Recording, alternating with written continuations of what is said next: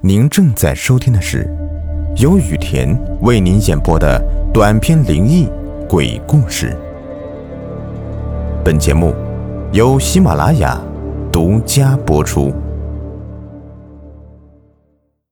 今天的故事的名字叫《救命猫》。这是一个坐落在山坳里的小山村，村子里有二十几户的人家。彼此之间相处也算是融洽，却也难免有不招人喜欢的人，那就得算是中富了。这中富已经是三十多岁了，一直都是好吃懒做、游手好闲的，父母呢也早早的就过世了，去世的时候都才不过五十多岁。村里有的人就在背后议论，说是肯定是被不孝的中富给气死的。父母去世之后，没有人管着的钟父更加是肆无忌惮起来，不光是好吃懒做了，还不时的干一点偷鸡摸狗的勾当。这个是真正的偷鸡摸狗。因为没有了镜像，他在嘴馋的时候，看到路边走着的鸡呀狗啊的，就会打死了拖回家里，饱一饱自己的口福。就这样，时间久了，村子里的人就起了疑心了。不过。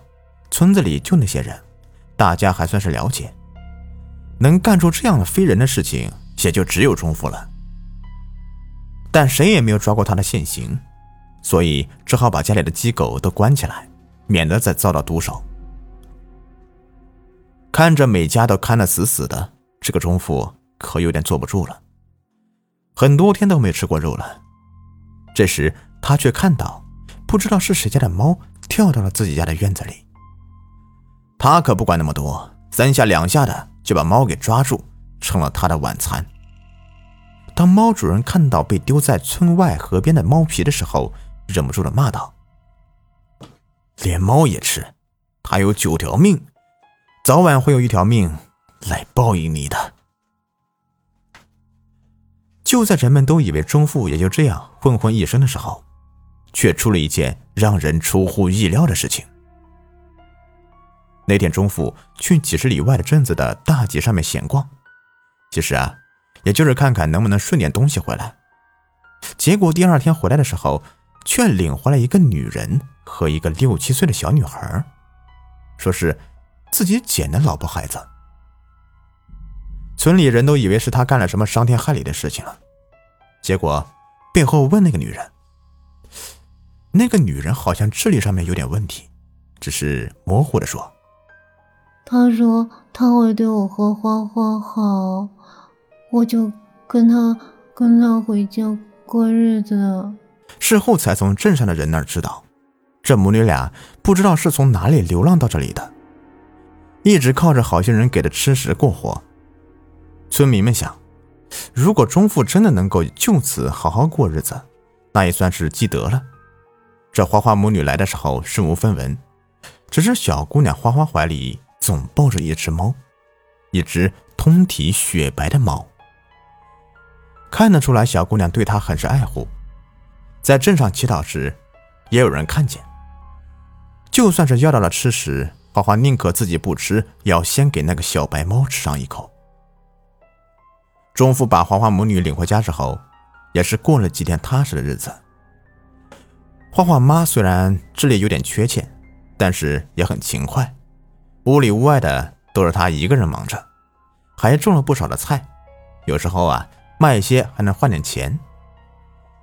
就这样，三口过着紧巴巴的日子，一晃半年的时间就过去了。钟父早就过了刚和老婆的新鲜劲儿，开始对花花母女指手画脚的，嫌弃每天的粗茶淡饭，没有一点油水。可他心里也明白，家里哪有什么闲钱去买肉呢？但这个馋虫一旦勾起来，就再也压不下去了。突然，花花在院子里面逗着的白猫让他眼前一亮。虽然人吃的不怎么样，但这半年这个白猫倒像是胖了不少呢。这不就是现成的肉吗？嘿嘿嘿。但是，要是花花在身边，肯定是下不了手的。于是就假意说晚饭想要吃红薯了。让花花妈带着花花去地里面挖一些回来。花花妈见他不发脾气了，自然很高兴的就带着花花去了。可过了一个多小时回来的时候，花花屋里屋外的哪儿都找不到自己的白猫了，急得就要哭。这时，钟父却端着一碗肉出来了。哭啥啊？那猫我给炖了，白吃白喝大半年了，也应该做点贡献了。别说爹不疼你们啊，过来一块吃吧。可花花母女谁也没有吃那个肉。花花在墙边找了一些猫的毛，小心的给捧到树下埋了起来。因为心里难过，花花早早的就回屋睡了，梦里还梦到了那只死去的白猫。花花很是开心。那个白猫开口说：“你一直对我好，我现在要走了。”你有什么心愿吗？我就希望你有九条命，做个猫仙，那样你就不会让人给杀死了。花花在梦里这样回答。那个白猫听了回答之后，似乎一愣，然后就消失了。转眼又是夏天，雨水多了起来。因为村里的房子大多都是依山而建的，每到夏天的时候，就会做好加固，以免出什么意外。可钟父却不以为然，更不会费力气去修房子。这天晚上，花花睡下的时候，梦到一个穿白衣的仙子，那个仙子轻轻的呼唤他。花花问他他是谁，那个仙子一变，竟然是自己的小白猫。那个小白猫说。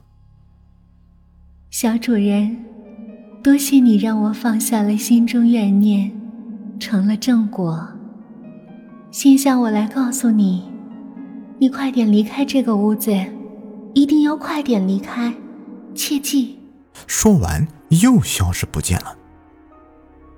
花花也一下子醒了过来，唯一的念头就是快点出去。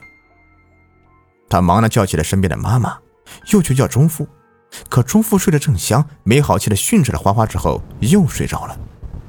看实在是叫不起他，花花就拉着妈妈跑出了屋子。花花妈一脸茫然的看着花花，可就在这个时候，屋后的一块早就松动的巨石直下的就砸中了钟父那早已破败的房子，整个房子就这样塌了。巨大的声响惊动了附近的村民。等在那堆土石中找到钟父的时候，钟父早就已经死去了。从那之后，花花母女两人就离开了村子，不知去向。有人说，在别的地方见过他们。那个小女孩身边总会有一只通体雪白的猫跟随着。好了，今天的故事呢就说完了。到后面的时候，这个设备突然出现问题了，就是那种滋啦滋啦的声音。看，就像我现在在说话的时候，你听，滋啦滋啦的。好了，委屈一下你们了。